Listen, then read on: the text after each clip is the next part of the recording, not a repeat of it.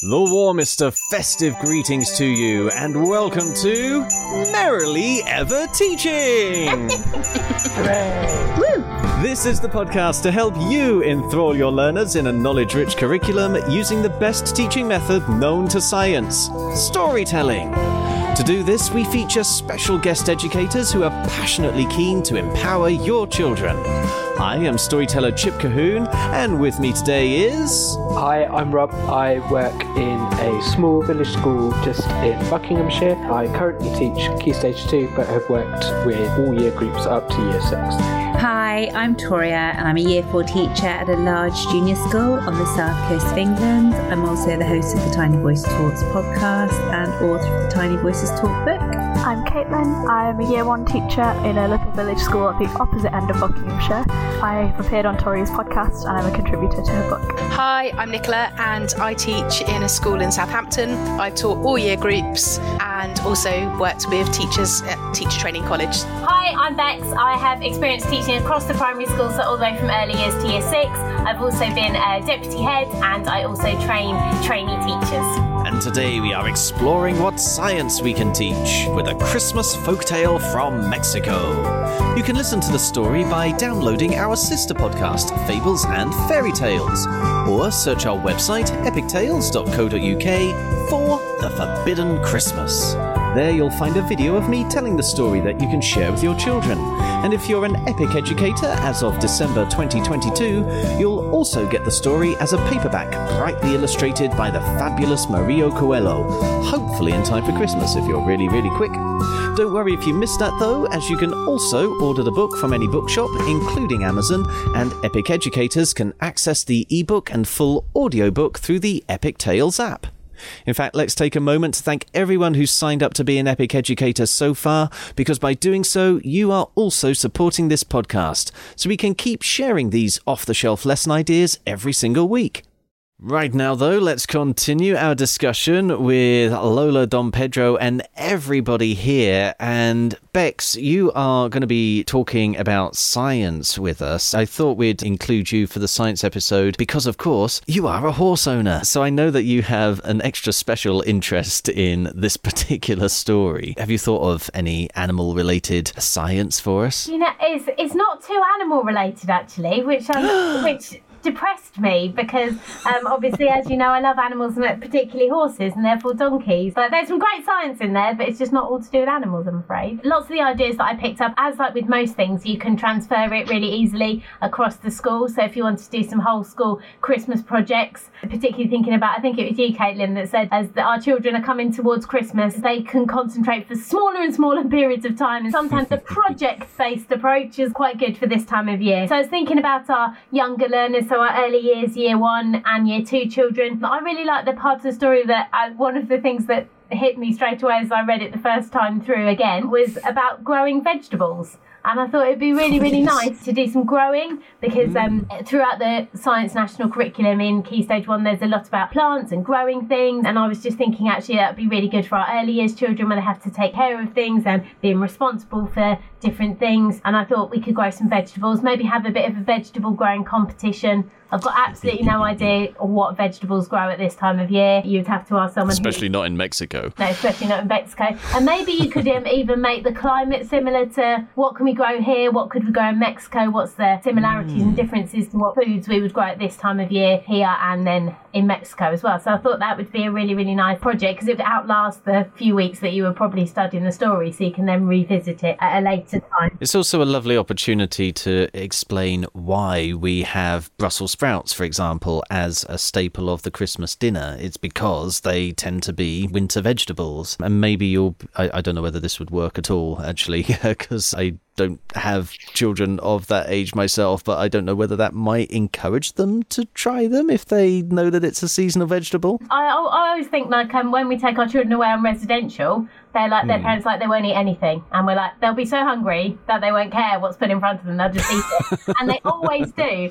And I like know my friends who have got children, they say whenever they go around someone else's house, they're much more willing to try something new. So I think it would be a really good opportunity to maybe cook some Christmas vegetables maybe say, okay, this is what we would harvest in the UK for Christmas celebrations. Let's cook some. You could then look mm. linking into the science of like changing states, which may be further up the school, but you could cook some of the vegetables. If you have forest school, take the children outside, get them actually cooking it on some little fires. But yeah, so talking about the different vegetables that we could harvest here and then in Mexico and the things that we would need to have brought in as well, that would be really great. I love a Brussels sprout. I know I know that's not not always me a too. popular opinion, but I do love them. Rob, though, you were looking a little bit dubious about the idea of kids wanting to eat everything. Um, just Brussels sprouts.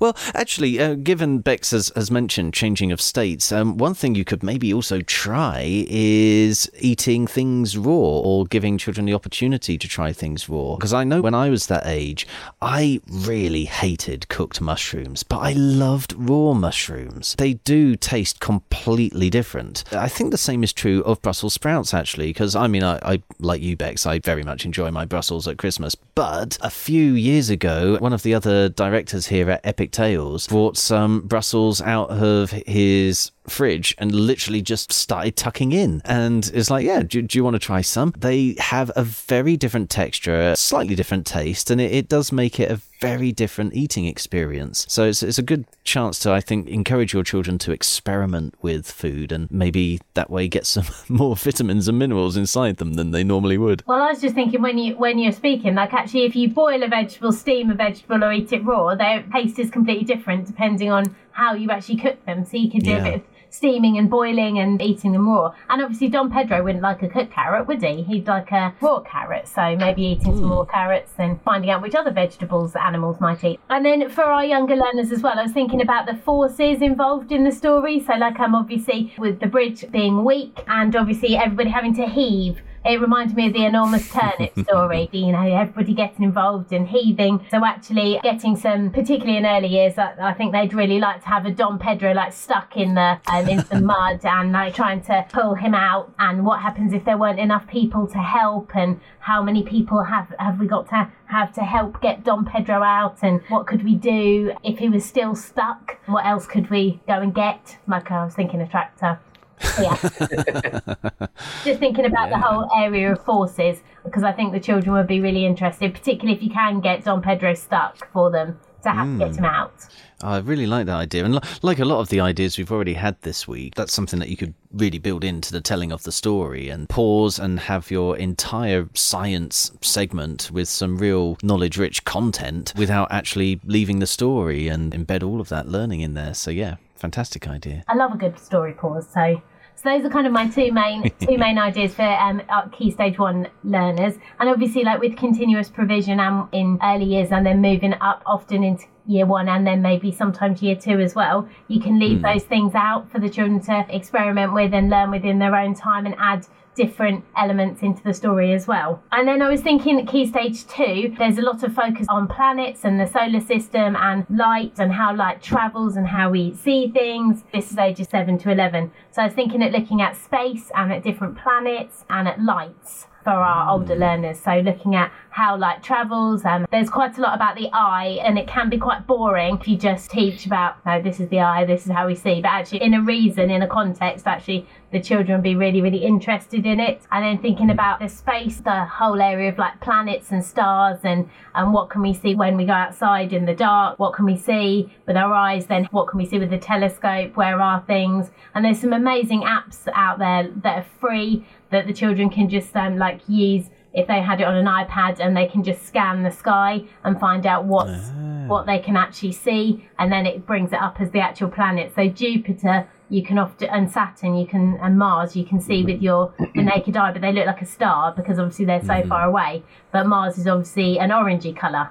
So they Yeah. but then when you scan it with the app you can then see that it brings up like the picture of the planet so you can see them all hmm. in relation to one another which i think is really really fascinating and just another different way of teaching the content of the science curriculum So, forgive me, but w- where did that come, or how did that connect with the story? the stars at christmas You got to Sta- follow a star. Oh, well, yeah, I, I can see where it comes in with the Christmas story. I was just wondering whether there was any connection to Lola's story. Could it have had something to do with the lanterns? maybe but it did talk about stars and planets somewhere So, just at the end of part one of the story, that's why Lola was over the moon when her teacher chose her to be Mary in this year's procession. She was over the sun when the priest agreed that Don Pedro could be the donkey.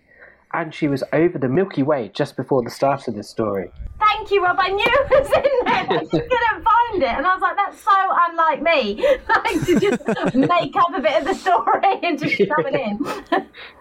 Yes, it's because she was over the moon, over the sun, and over the Milky Way. Gotcha, gotcha. So it's expressing her joy, and yeah. Oh well, then, then that yeah, that makes it a fantastic idea. And how far away those places are. So she must have been really, really happy. Excellent. Oh yeah, if you could measure your happiness in light years. Any more science from anyone? I thought about it very similarly, but sound, because the donkey is braying and she's trying to work out where the donkey is. So, talking about how we hear sound, thinking Yeah. about echoes, thinking about um, an investigation. If the donkey had been louder, would she have found it quicker? Looking at what's in your ears, how it works, how it gets to your brain, how sound travels. There's a whole unit on sound for Key Stage 2 science. Yeah, and the importance of being able to listen in stereo in order to pinpoint where things are. So the last bit that I was thinking of is we could look at the section of the science curriculum that's all about materials. So obviously we've got the bridge made of wood, Yeah. we've got the lanterns that we obviously you couldn't make a lantern out of anything because obviously if you're going to set it actually if it's going to be a, a lantern that contains a flame obviously we would need to make sure that the casing of the lantern would be suitable would be fireproof mm. or fire retardant so they could do an experiment with which materials could we make the lanterns out of and which materials would we less suitable and you could Well, even that then- sounds like a fun experiment. well, I was thinking as well, you could even challenge your like older learners, say your year five and year six, about you know those Chinese uh, paper lanterns that are often used at like weddings or at um, Yeah, in in yeah. lots of celebrations. Like, how do they actually work? And how do they not set themselves on fire? Like, is it the structure of it? Is it the shape? Is it how far away from the flame the paper is in the lantern? So, mm. like, doing some experiments of like, how does this actually work? You'd obviously have to get permission to send fire into the sky around your school, but that, like, actually thinking of how that actually works because obviously it's the heat from the candle, the heat source that enables the paper lantern to expand and therefore and then to be taken up into the air. When I was thinking about it, I was thinking, actually, how do they work and just not burn up? But I'm guessing the hmm. inventor of those might have had a few paper Chinese lanterns that actually did set on fire um, until they worked No out. eyebrows left. Yeah, no eyebrows.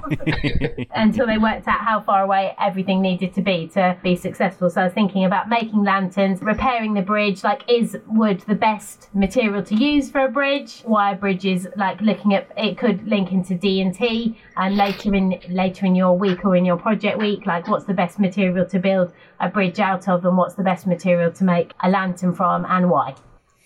I, I I think that's yeah that's that's plenty. Yeah, thank you very much for covering for Helen at the last minute there. Speaking of happiness in light years, then let's uh, have our Christmas cracker joke. Are we going to get as many light years of joy from your Christmas cracker joke at the end of this episode, Rob? Um, well, you might be able to measure it in nanometers rather than. Um, what is Father Christmas's, or what was Father Christmas's favourite subject at school? Oh, is this going to be science related? Y- yes. Um. Okay. So, uh, what we got? We got physics, chemistry, or biology. Y- it's one of them. Uh, okay. Um. I know ballbology. Chemistry, like a Christmas tree. oh. Okay. Although chemistry and ballbology do go quite well yeah, together. yeah. I'm quite impressed that you even came up with a solution to that one. That's sadly all we have time for in this episode, folks, and indeed this week. If you'd like to talk to us about anything you've heard in this podcast, or if there's a subject you are soon to teach that you'd like us to cover, you can find us on social media using at Teach Happily, or leave us a review using your favourite podcast app. Please also share this podcast with your colleagues and help us start a story led revolution in classrooms around the world so children everywhere can enjoy knowledge rich learning in a way that's effective, memorable, and enjoyable all at the same time. We'll be back next week so Lola and Don Pedro can help us plan lessons in art, design and technology, music, languages, and geography. Right now, though, it only remains for us to say cheerio, and we hope to hear your story soon. So, Cheerio! And we hope to hear your story soon. soon.